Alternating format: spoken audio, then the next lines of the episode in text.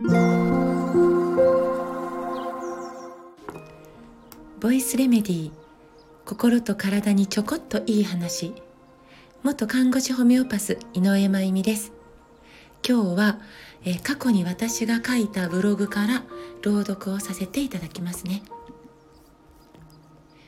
子どもたちのワクチン接種への私の思い。私は看護師時代に子ども専門病院で臨床経験を積みました。深刻な病状の子どもたちが多い子ども病院でその治療は時に大変厳しいものでした。子どもたちのためにと子どもたちの命を助けたいためにとそのための最善を尽くしたいと医療者もご家族も精一杯の思いで向き合っていました。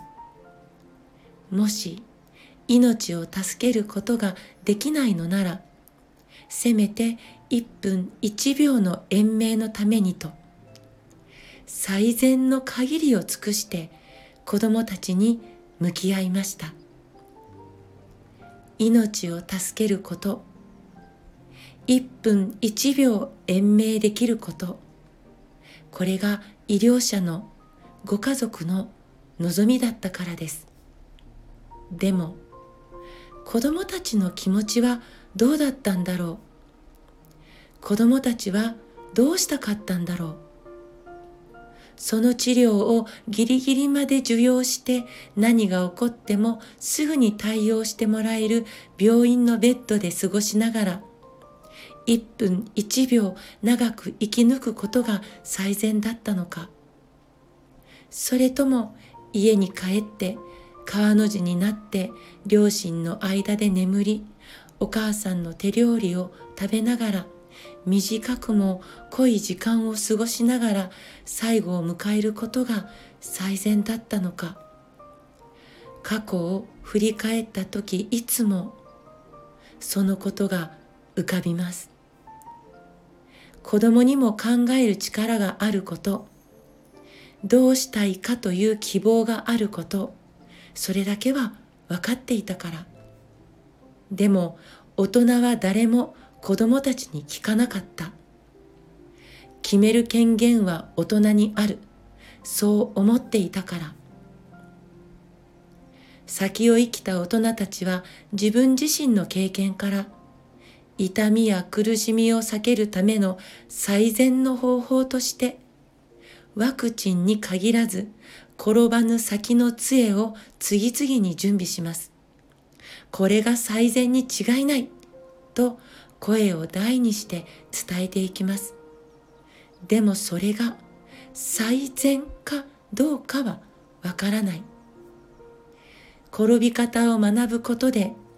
常に誰かが作った杖を必要としない生き方ができるかもしれない。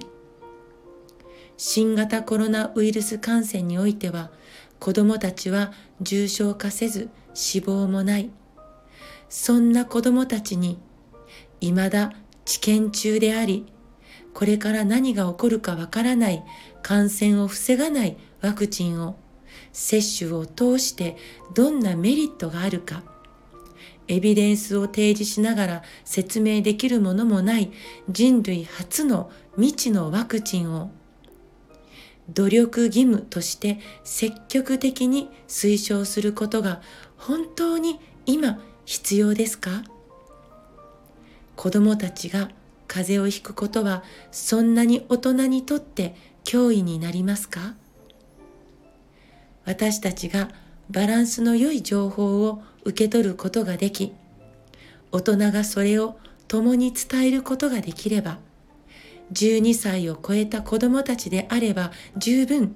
一緒に考えることができると思います。生きていく過程でこれからも次々と課題が降り注いでくるでしょう。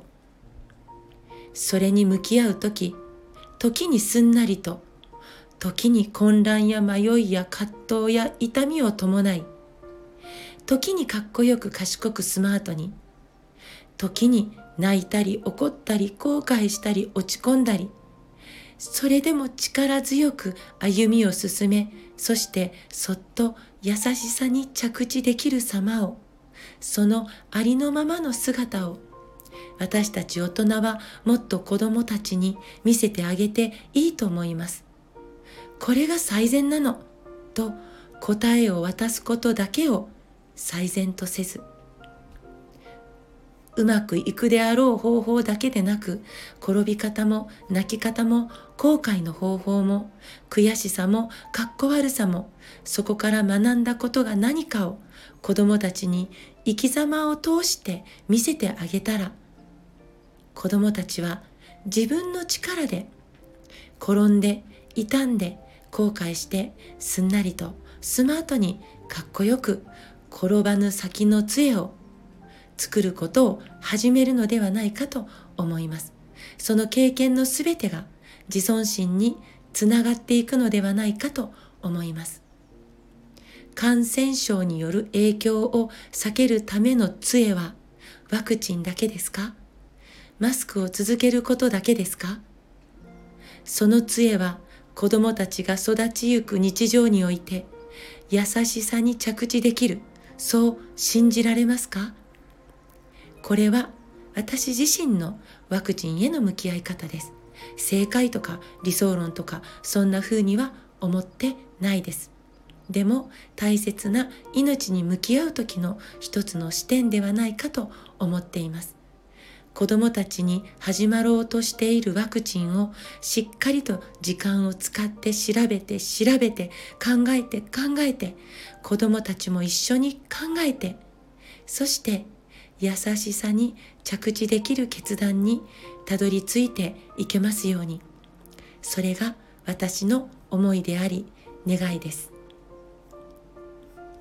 このブログは2021年7月14日に書きました。だから結構前まだ子どもたちのワクワクチン接種が始まる前だったんですね。今はもう2023年になっています。